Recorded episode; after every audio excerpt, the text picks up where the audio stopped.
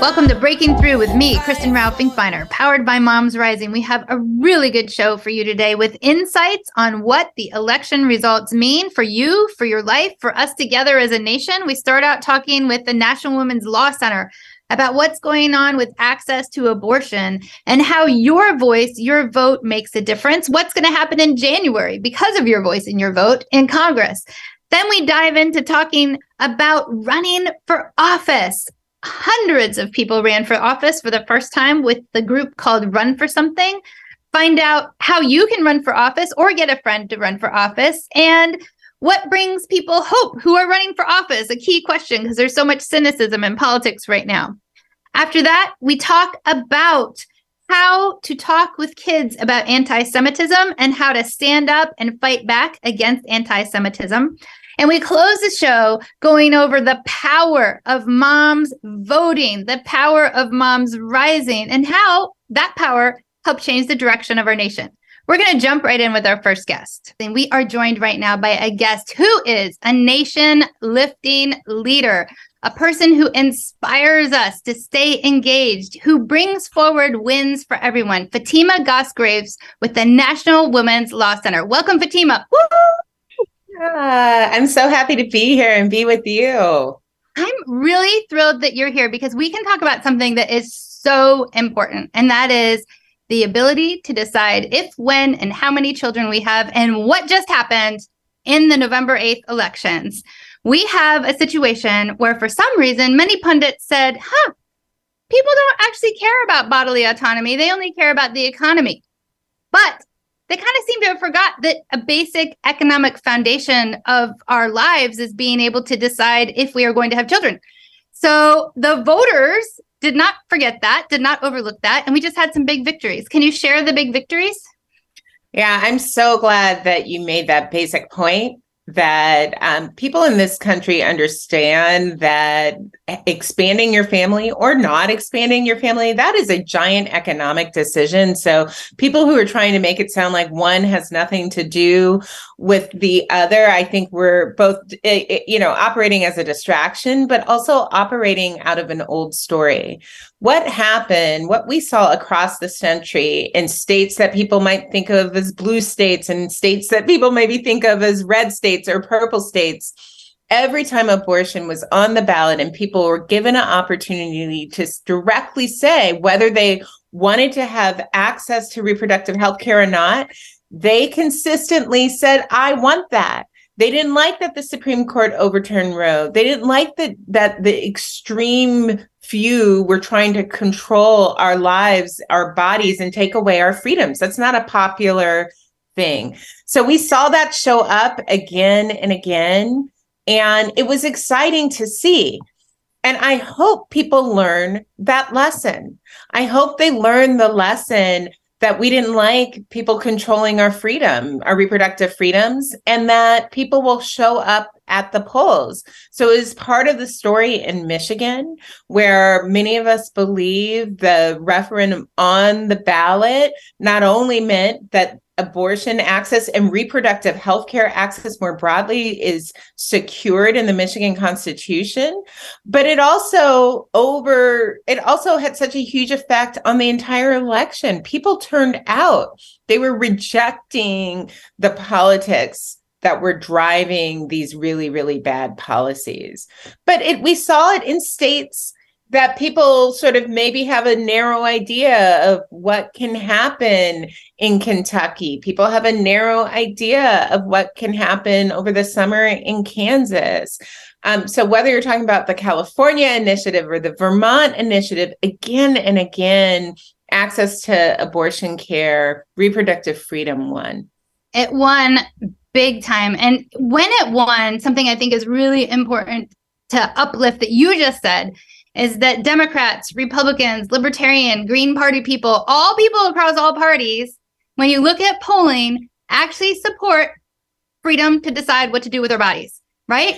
That's not even a new idea. So here's the thing for a long time, whenever this issue was pulled, if you asked people if they supported Roe v. Wade, if they wanted people to decide whether or not they make their decisions, not politicians, consistently, Roe v. Wade was popular. People didn't want it to be overturned. And the Dobbs decision was deeply unpopular. So pundits uh, who had decided that this didn't matter were not actually reading um, the sentiment. They thought that people would just sit by as our rights were taken away. When, and when given an opportunity to do something about it, people reacted. And that is across party and that is across geography. And I actually think, Kristin, it's consistent with a lot of issues. On the ballot, there were other issues that fared well and mostly better than politicians. I'm in DC. And I'm super excited that DC passed one fair wage and with giant enthusiasm and energy. And what that means is that over time, tipped workers are going to be able to make a fair wage. That's a giant deal. Or in New Mexico, where there was an initiative around childcare. I, I think we have set ourselves up a reminder that people are telling you the issues that they want to see politicians focus on it and politicians should listen to that. And they should listen to that and they shouldn't take the issues that we care about the most personal issues related to our freedoms and use them as political footballs right? I mean really i'm going to go a little partisan here but we saw a really big divide between Democrats and Republicans, with Republicans really putting up blocks to freedoms and no plan for forward solutions, and Democrats coming through with plans for forward solutions. I've been working in politics in some way or another for 923,000 years, and no year has that been so stark that one party has a plan a solution and a process and the other party is just sort of staying there saying we're going to take away your rights. We're going to take away your ability to care for your children. We're going to block childcare. We're going to you know? I mean it was it's ridiculous. I think it was a huge overreach by the maga component of the republican party and i think that hopefully that has sent a strong enough message that um, they start to fade into oblivion I'll just say it. well, I mean, I will say if you look at uh, historically, midterm elections usually mean that the party who is in power they get a they get a setback. In 2018 you saw a big setback. In 2010 you saw a big setback. That's expected that you know parties typically plan for that. Here we're in a situation where the usual expectation that the other party was going to gain tons of seats it's not playing out and so you would hope that everyone begins to eh, do some digging and say why did that happen? Both republicans sort of asking questions around why did they not win, but also Democrats asking questions around why did they win. I think that post election, and I know some stuff is still coming in, but that post election analysis should hopefully be done carefully and with the context of the giant disruption that Dobbs was. People were angry. This is so deeply personal, but a lot of issues are deeply personal. And it is not okay to just tell us that there's nothing you can do about it. That is 150% true. And I agree with you 1000% as usual. And I think one of the things here, just to continue the conversation on what is the charge to the people who won their elections? What do we need them to do moving forward? We need them to realize that fighting for abortion care, fighting for paid family medical leave, child care, home care, and the child tax credit are winning issues, are what put them in those seats. And then we need them to take action in January. So we need to d- them to double down on why voters stood up for them in the first place by really pushing for and championing those policies when they take office again in January. What are your thoughts? Yeah, I believe people run for office because they believe that they are someone who can get things done, that they uniquely are the right person to get things done. I think I think in general that's what inspires people to run. They they decide that in themselves. They decide that why not me and then they get to work. And the thing that I have to say for the people who are coming in both into this new Congress and at state levels and at school board levels, I, you have a tough job because you are coming in at a time where we need you to get to work. We need them to come in with a sprint, with an energy around expanding access and defending against uh, the the protections that people deserve. I I just you know this is not going to be like a, a slow like let me find my way around the building. Folks need to come in with a sprint. I agree. And guess what, people? If you're listening and you just won a seat in any legislative body, the National Women's Law Center is here for you with data, with policy suggestions. Moms Rising is here for you with priorities from moms. We have you covered. Do you want to share your back. about how the National Women's Law Center can help any of the many people who may be listening who just won elective office? Well, I hope people know that our experts stand at the ready to help guide with the details of policy, with the research that backs it up, and with the broader base of support that can help to get it done. And that's true with the policies that we're championing at the federal level, but that's also true um, for state for state folks who have just been reelected or newly elected. And there's some states that have shifted power. So Michigan, for example, is going to be a very different place. Minnesota is showing up a very different place. There are things that have probably been on the agenda for a long time where they're going to have opportunity to pass. And we are ready with our partners on the ground to support new folks in these roles. So, what gives you hope a lot of people coming into this election were in really deep despair for really good reasons. We've been in a pandemic that has become an endemic. Hate has been really increasing. Cynicism has been being spread by media. And you keep fighting, you keep going, and importantly, you keep winning. Because one of the things that I firmly believe is we truly, truly, truly at the cellular level have to believe that we will win in order to win. And you are one of the best believers in winning com- coupled with really strategic hard work. So what keeps you going? Well, this is why I I love Kristin and Moms Rising because you guys also believe we win, it, we can win, and and I think it makes a difference.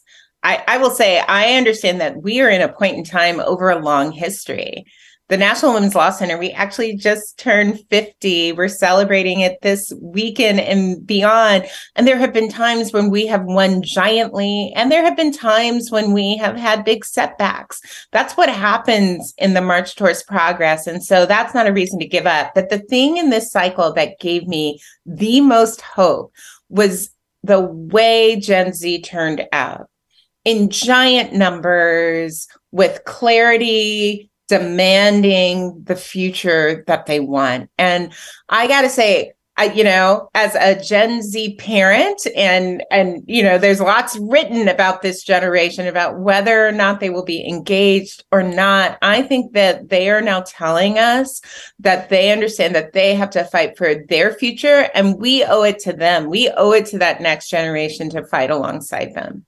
So true. So well said. To add on to the enthusiasm and support and appreciation of the Gen Z voters. By the way, thank you, Gen Z voters. I want to give some enthusiasm and appreciation to the mom voters and mom volunteers. We knew this election was not going to be as pundits predicted as soon as we started having massive volunteers coming in to help turn out the vote way more than we even were able to support. Over 34,000 moms stepped forward to help turn out the vote. And so we were like, hmm, if people are really stepping forward, making time in their lives to help get out the vote, then they're definitely going to vote. So thank you, thank you to all the moms of the Gen Zers who not only did a great job raising kids, but you know, did a great job helping to get out the vote. Do you have any closing words of wisdom moving forward?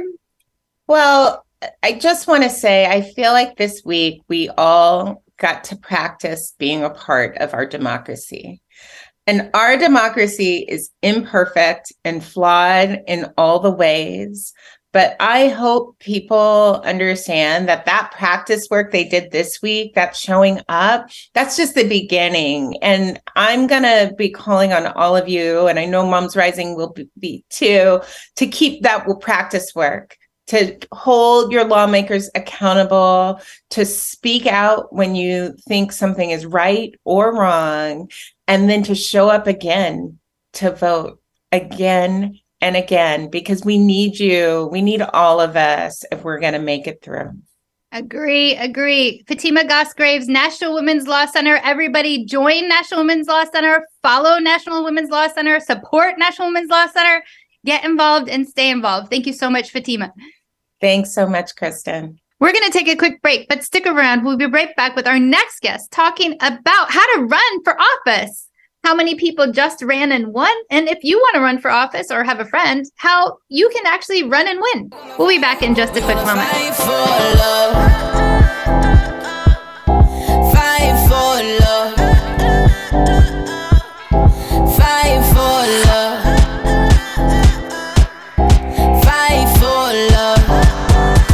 Breaking Through with me, Kristin Rowe Finkbeiner, powered by Moms Rising. We are joined right now by somebody you are going to love, love, love, love, love to hear from. We are hearing from Amanda Litman of Run for Something. Welcome, Amanda. Thank you for having me. I am so excited to talk about the election. Well, we just had a really historic election. And one of the reasons why this election was historic is because it did not go the way history predicted. History mm-hmm. predicts that when you have a president, the House, and the Senate, all of one political party, in a midterm election, the majority, vast majority of times, there is a full on flippage and usually gains of like 30 to 40 seats by the uh, different party. Well, this year, we just had something happen where we made history because there was no flipping of the House and the Senate and the presidents. Now, what does that mean by flipping? We might, at the time of this recording, uh, end up with a change in leadership, but we're not seeing a tsunami of change. So, what's happening with Run for Something? Did you see more people running this year? So this year we had 490 candidates on the ballot on election day. We'd endorsed more than 690, and we had some folks who won earlier this year. We had folks who made didn't make it through the primary. Um, this is one of our biggest years yet. Um, and as of today, there's still a bunch of races to call. These numbers are always always already fluctuating, but we've got results for at least 300 and about 185 of them have won. So we're on yes! our best election day ever, which is amazing. And as a reminder, Run for Something exclusively works with young people running for local office for the first time. So that's new members of city councils and school boards and state legislatures and library boards who are rebuilding democracy from the ground up. I love it. Now, one thing that you just mentioned is it's people running for the first time. So you're having this huge win percentage already with people running for the first time who are young people. So if people are listening right now and they were like about to give up on democracy, about to give up on participation and making our communities reflect who we are, what should they be thinking about if they're thinking about running for office? If you're thinking about running for office, you want to make sure it reflects the community you're trying to serve. You really got to start with asking yourself three key questions. One, what is the problem I care about solving? Is that schools? Is it reproductive health care? Is it traffic? Um, is it bike lanes? Is it business licensing? Whatever it is, think about the problem you care about solving. Two, think about the office that will give you place to solve it. In most places, that's not going to be Congress and it's not going to be the White House. It's not even going to be a governor. It's going to be your city council or your school board, or your library board. Then ask yourself, third question, why should voters want me to win? What am I going to do to make their lives better? This is different than why do you want to win? You want to win because winning is great and losing is terrible. Voters want you to win because you're going to do something specific for them. You're going to deliver for them. And if you can answer those three questions, everything else about running for office is just logistics and hard work. And Run for Something is here to help you figure that out and make sure that you are set up to succeed. One of the things I love about what you just said is you've got to figure out what is the something that you want to do something about. And it fits so beautifully with run for something, to do something. Like, think about it. Now, I have a lot of to dos, and I'm sure all of the listeners have a lot of to dos. And sometimes when we have all of these to dos, we don't want to run for something ourselves. We just want to make sure that there is somebody in there that is reflecting what we need something to be done about. So if you have a friend, a family member, a person in your community who you think would be good at being an elected official at the city, county, state, or federal level, then what should you do then? Because listeners, what I'm hoping happens is you hear this interview You hear what Amanda has to say. You hear about Run for Something. And then you think about the dramatically positive, vibrant Democratic moment that we just had with this midterm election. And you have a little bit of hope in your heart hope for change and optimism that change can happen, that change about the things that you want to do something about. And then you think about yourself running for office or somebody in your community running for office that can make that something happen. So if you see somebody who you think would be great, what should you say to them? How do you get them to run for office? You gotta ask them. Ask them to run for office. Ask if they've ever thought about it. And then tell them you'll be there for them and you want to help them. Help them think through the answers to those questions I laid out earlier, but also what would this mean for their lifestyle? What would this mean for their family, their partner, their friends, their career? And then see if you can make introductions to folks. See if there's anyone you know in your network, whether that's someone in political uh, exercises or not. Uh, maybe it's small business owners, maybe it's community leaders, maybe it's faith leaders, and help open doors for them. And make a promise that you can keep that you will be their first donor and their first volunteer, and then hold them to it.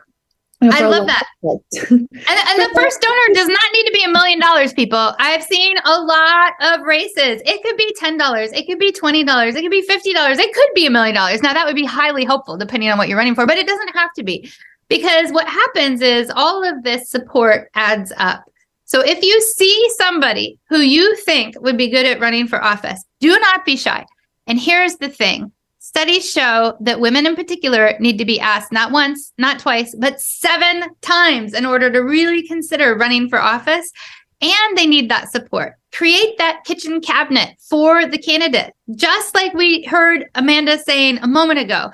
Not only you ask them, but find a circle of six to 12 people who can be there for that candidate with those $15 donations, with that volunteering, with maybe some dinner on the nights that they have to be working late and need some food, maybe even with some childcare support. Like it doesn't only have to be money. It can be your time. It can also be um, your ideas. You know, you can volunteer for somebody and say, hey, I want you to run for something to do this something in addition to the thing that you want to do. So, can I help you write your climate change policies? You know, even at the city council, you need climate change policies and care policies and fair pay policies at all levels.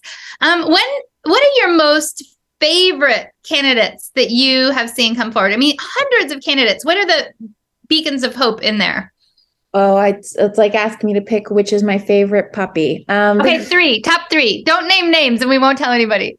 Um, no, I'll give you a couple of our winners from the last, uh, most recent election. Um, one, Nabeela Syed, who's a young 23, she might be 25. She's young 20 something, young Muslim woman, um, flipped a state house seat in Illinois um, helping win us even closer to a supermajority there. Um, she'll be the first and youngest Muslim woman in the Illinois state legislature. She's been a community organizer and an advocate since she was a teenager. I think it's amazing to see young people run for office and win. Um, I especially think it's amazing to see young women of color do it. So I'm obsessed with that. Um, we worked with uh, Lina Hidalgo down in Texas. She's the Harris County judge. We've been working with Lina since 2018 uh, when she ran for that office the first time. She was a 27 year old uh, immigrant to the United States, just recently graduated from uh, Kennedy School, had moved home to deal with flood relief, ran for county executive in a come from behind election, flipped the seat red to blue, held it. And then in her reelection this year, Republican donors spent more than $9 million against her only for her only raising about two and a half to three. She was able to hold on to her seat in spite of the incredibly misleading characterizations of her in the press. And this is really important because that's the county executive of the third largest county in, in America. Um, and so she can do an amazing job making life better for people.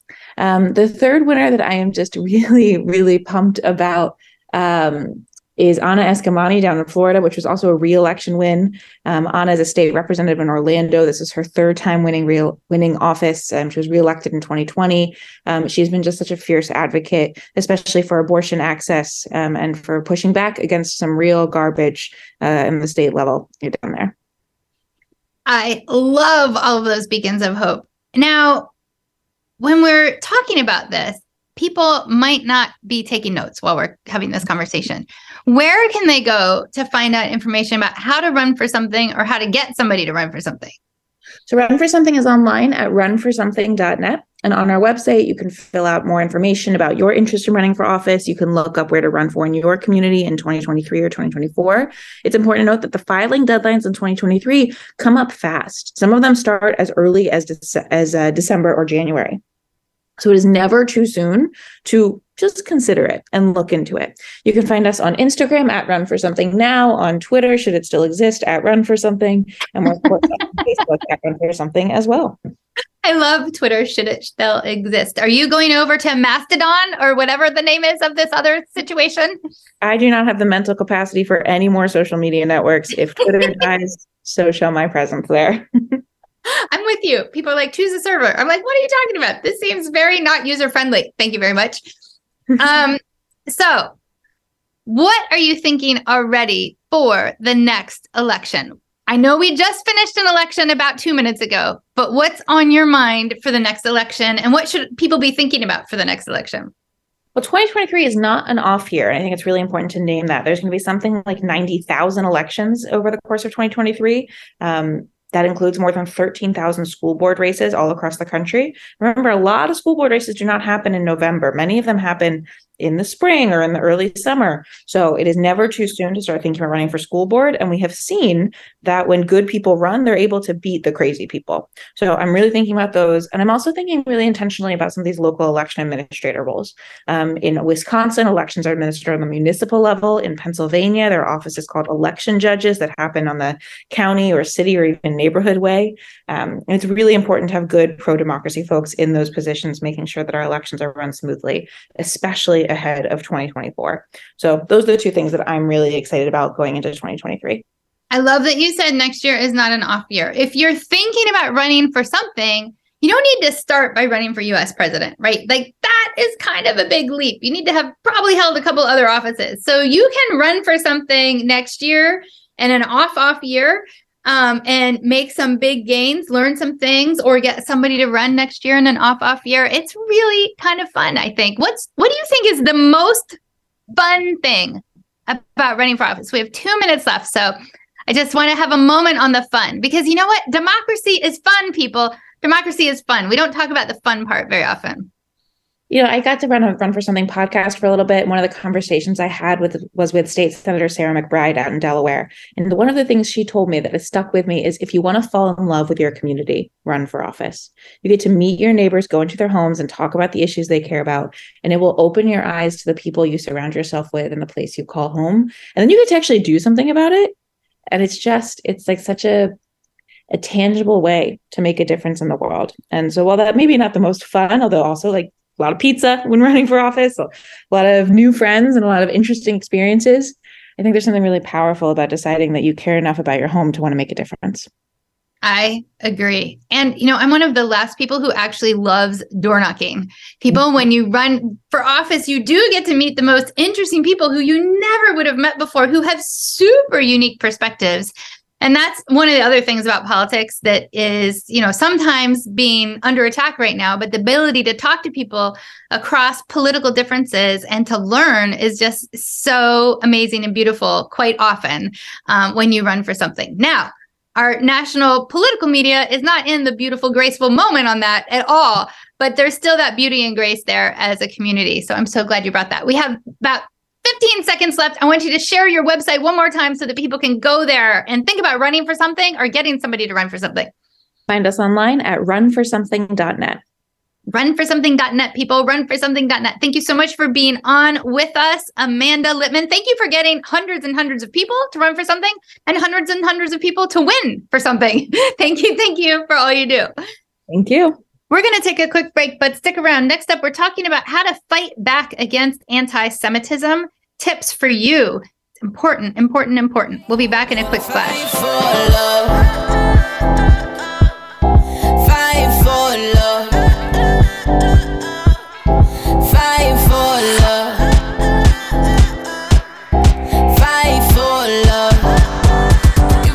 Breaking Through with me, Kristin Rowe Finkbeiner, powered by Moms Rising. We have a very, very special guest for you today, Dr. Logan Levkoff. She is an author, she is a speaker, she is a TV personality, she is awesome, and you are going to love, love, love her. Welcome, welcome, welcome, Dr. Levkoff. Thank you so much for having me. I wish I'm, the topic was more uplifting.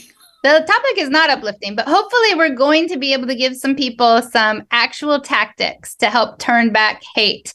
And on that, the topic, people are now wondering, what is the topic? The topic is you just wrote a recent article called How to Talk to Your Jewish Kids About Anti Semitism.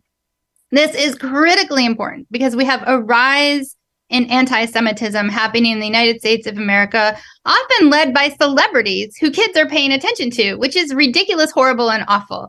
So, first, can you give us some tips about how to talk to kids about anti-Semitism?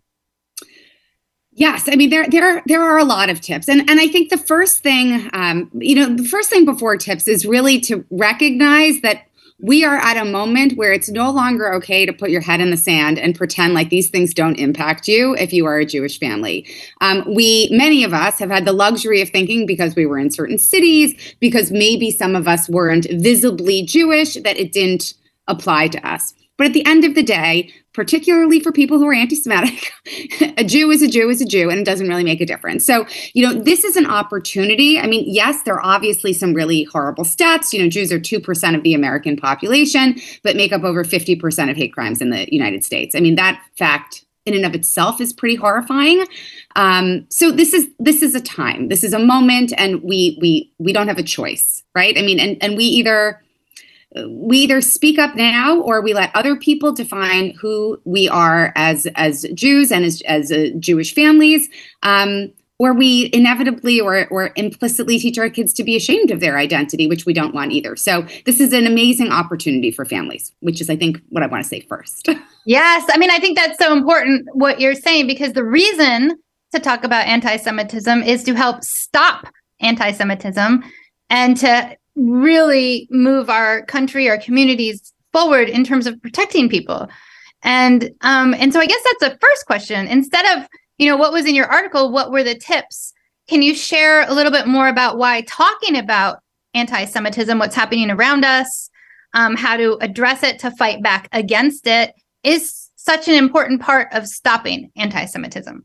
Yes. So I think the first thing is that we really need to define what it is because a lot of people hear this word and and and don't even understand what it means.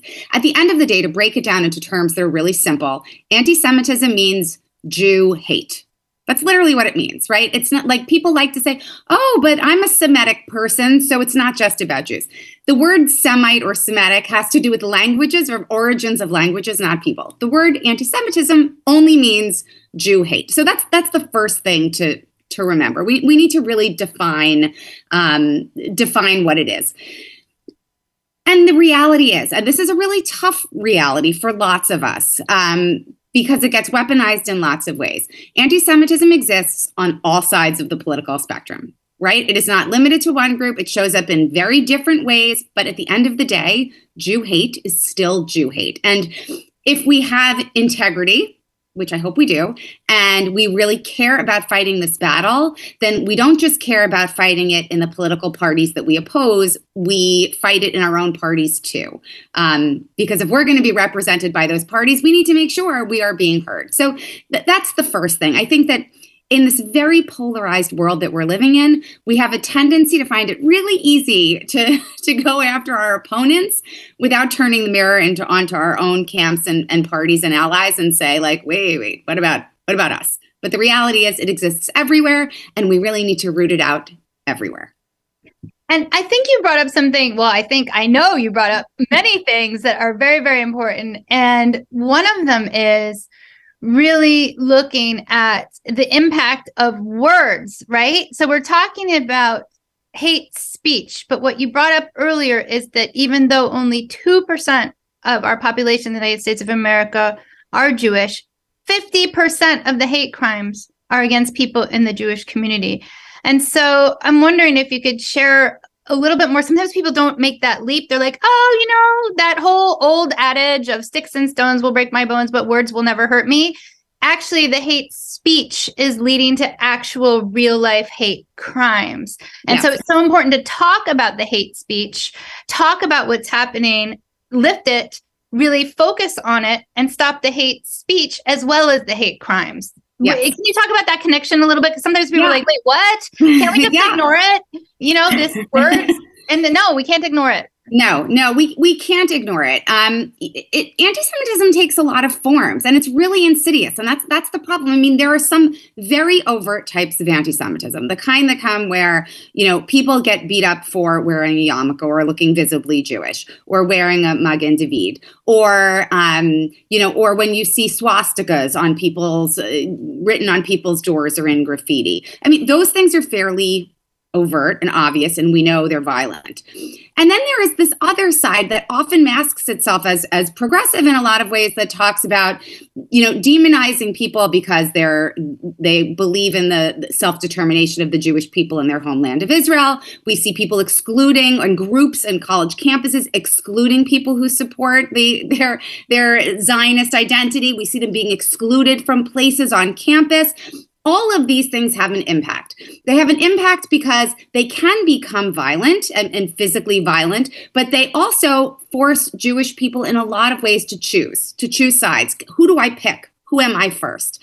Um, and it's really, we, we, know what happens when we are forced to, to choose, right? And, it, and it's never good. We are Jewish at our core, regardless of how we practice it. And what makes Judaism particularly complicated especially in the United States, is that it often, we often think of it as just being a religion or a faith, but it's very much an ethnicity. Um, you know, you can be Jewish without practicing Judaism in its formal, you know, in its forms. You know, we were we are a tribe of people from thousands of years ago, which means we don't fit neatly into any box. So, you know, when people say, you know, that feels anti-Semitic, and someone says, no, no, no, you're just a religion. You're we have an opportunity to say, you know what, I know that it's complicated, but we're a lot more than that. So words, unfortunately, become real life physical hate crimes. Um, and, as we know, and as we, we see in our country, words and propaganda have an impact. And there are a lot of Jewish families who have felt safe for a long time, who are waking up to the very scary reality that maybe the world they thought was so safe isn't really that safe.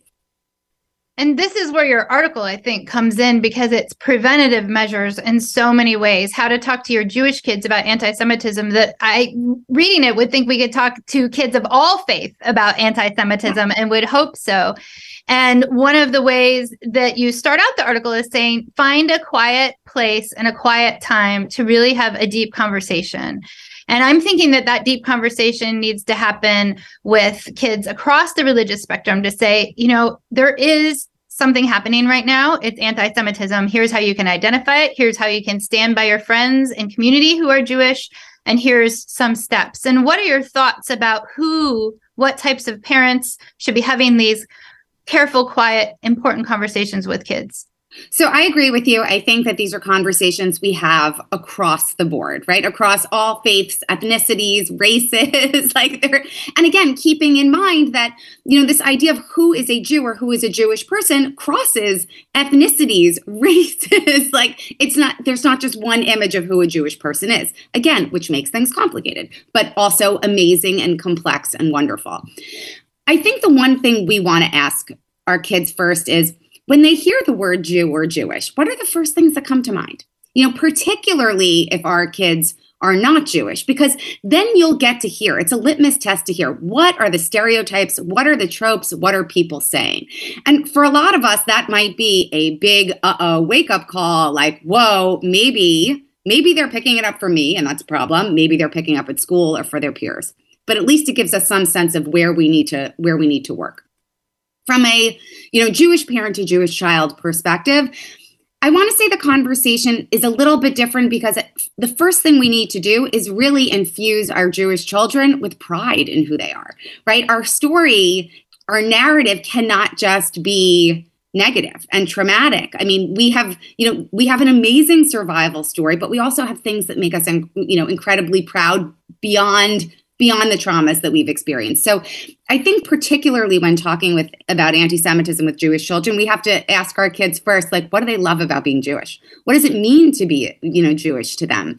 And then we can start saying, like, you know, have you ever heard something or someone say say something about Jews or Jewish people or Jewish holidays that ever made you feel icky in some way?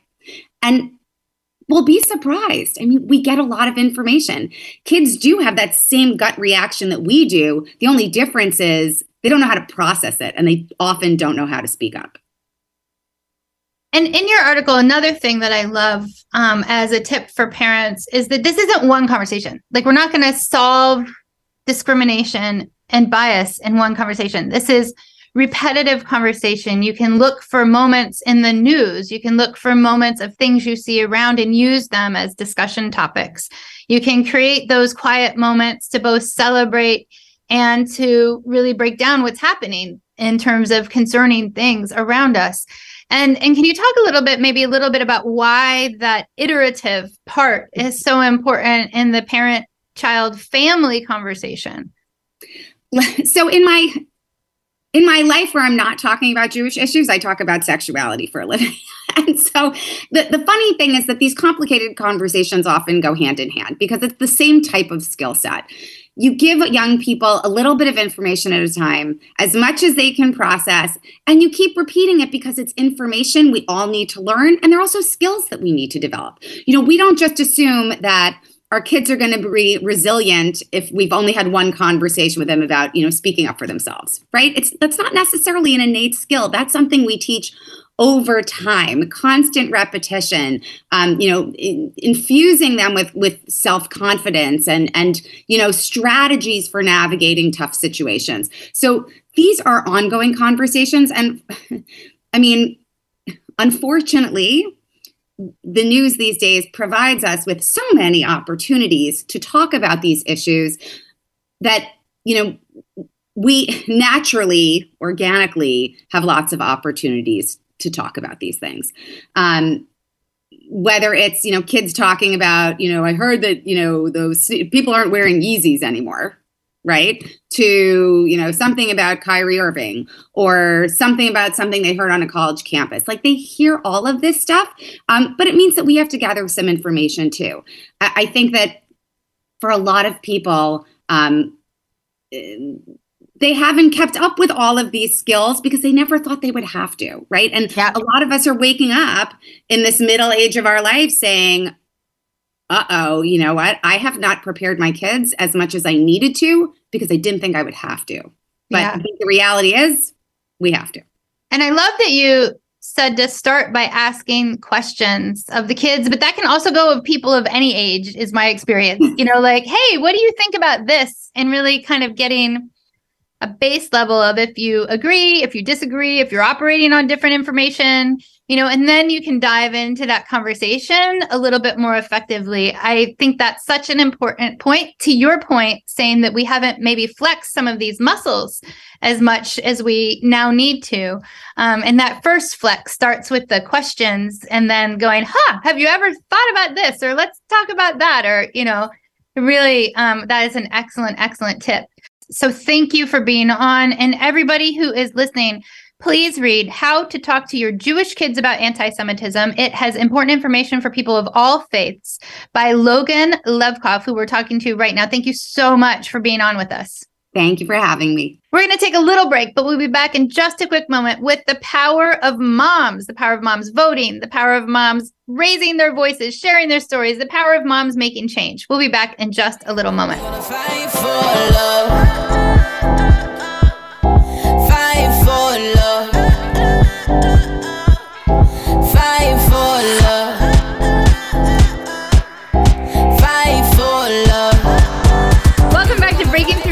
Kristin Rowe Finkbeiner, powered by Moms Rising. We have our own superhero, Donna Norton of Moms Rising, who just played a major, major, major role in protecting democracy, in getting out the mom vote, in making sure everybody who wanted to vote could vote on November 8th. And we just saw historic changes because of it. Welcome, Donna. Thank you. So exciting. Well, one of the things I want to start out with is to try to frame why this is so historic. People are like, well, what happened that's so historic? Can you share with people what happened that was so historic? Well, first of all, we had incredible turnout for a midterm, historic turnout, which is awesome in the middle of, you know, the tail of the epidemic, in the middle of a difficult economic time. In a diff- it's just been a difficult political era and a lot of people you know, we were afraid we're shutting off to politics because it's been so incredibly ugly over the last six years. And we had people just go to the polls in droves with, with, you know, hope, with optimism, with like persistence, resistance, amazing um, fortitude. And it's so exciting that we really had this amazing turnout. And because of it, what we expected, which is the normal historical process of the party who's in power at the midterm loses, you know, 20 to 40 seats normally. We haven't seen that at all. There hasn't been a giant red wave. Um, we are seeing amazing wins um, that we didn't even foresee happening across the country. And I think it really speaks to you know the power of women voters the power of young voters the power of people of color going out and the power of of anyone who cares about mothers we had you know lots of men going out to vote for their uh, partners for their daughters um, to make sure that they have uh, bodily autonomy, their right to make decisions over their their bodies in the future. So um, really historic moment and uh, victory for all of us for protecting democracy and you know the future of our children's votes such a big moment and i want to talk about some of the things that sort of let us know at moms rising ahead of time that things were not going to go as the pundits were predicting for the election and that is the massive wave of people who volunteered to help get out the vote now, we had over 34,000 people in some way, shape, or form volunteer to help get out the vote. That means either they decided that they would help handwrite postcards, or they sent texts to people, or they clicked on a map and said, Hey, I'm voting and I'll help get three to five friends to vote too. Or they went to a polling location and they volunteered to be there to help moms entertain their kids while they voted there was so much volunteering happening. And that to me was a little indicator that the pundit saying that this would not be a year when people turned out to vote was actually going to be the opposite. People, if they're spending their time to volunteer to help get out the vote, then that definitely to me indicated that there were going to be a lot of wave of voters behind them. What did you think, Donna?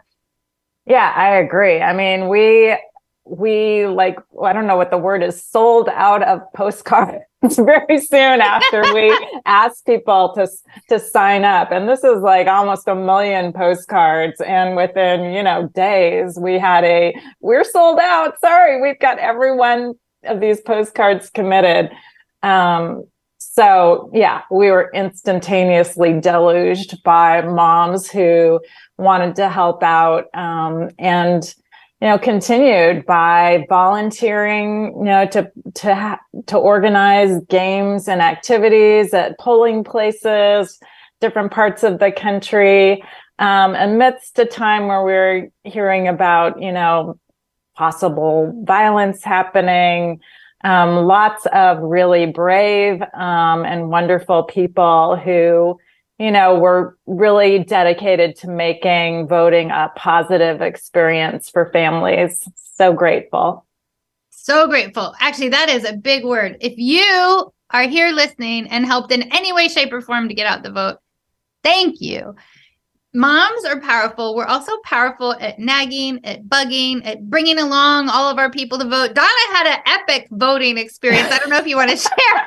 there were so many barriers to Donna alone voting. And I know that so many listeners had barriers to voting and made it happen anyway. And I don't know if you want to share any of oh, your yeah, yeah. you know, we're epically mobilizing people around the country to vote, but even within my own household, it was epic. I my husband somehow got deregistered and so looked to you know for his ballot. It wasn't there and then got on the you know the, the, link that i sent him to check his registration and he wasn't registered after having been registered for you know all time.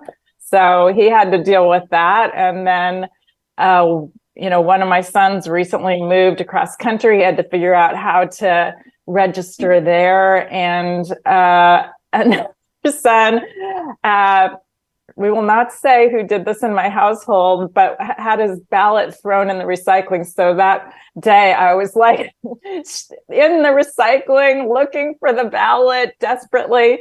And then I, I, dropped it off to him. And then I went to my mailbox to make sure that uh, my ballot that I'd put in my mailbox had been picked up the prior day and it was still there. somehow it didn't get picked up in the mail. So I had to run it down to the voting place. I mean, so yes, like everybody, you know, has to to do what they can to to make sure everybody in their family can vote. And sometimes it's easy and sometimes it's not. And, you know, whatever we need to do, whether it's, you know, digging through our or whatever we do um, as moms to make sure it happens. I uh, was obviously texting with you on election day. And when you told me that your ballot was still in the mailbox, I was like, are you kidding me? After like everything that could go wrong did. So moms are good at making sure that even though everything goes wrong, that those ballots still get in. And thank you, Donna, on behalf of everybody in America for making sure your family voted. Um, and and so that's the power. And one of the things that we saw in the election returns already is that there was a wave of young voters, unlike prior elections. And, you know, I'm going to attribute part of that wave to the nagging of moms on their kids. what are your thoughts of that? I think it was the nagging of moms, but also I think it was the issue of abortion. You know, I just was talking to somebody in Michigan who said the lines at the universities were, you know, way long there just to vote on the they had a proposition there um, on abortion. And I think, you know, it was so obvious how um, this election would impact people's lives that tons of young people went out to vote, which is awesome. Um, you know, I'd I'd like to think that a lot of young people went out to protect the amazing um, provisions that were passed on climate as part of the Inflation Reduction Act. I'm not sure that people quite understand the um, uh, just the historic um, nature of that bill. I think we need to do more educating going forward because it. I was recently at uh, you know a talk with um, somebody who works on climate change and said that bill is just like an A plus bill of um, what we could do to cut carbon emissions in this country. And, you know, the Republicans have vowed to try to repeal it. So protecting that, I know, is like climate is a huge issue for young people. Um, so I think that drove at least some young people out. Um, but it's exciting that after so many years of saying young people are apathetic, young people don't care, you know, that young people really came out. And um, that's really exciting for the future.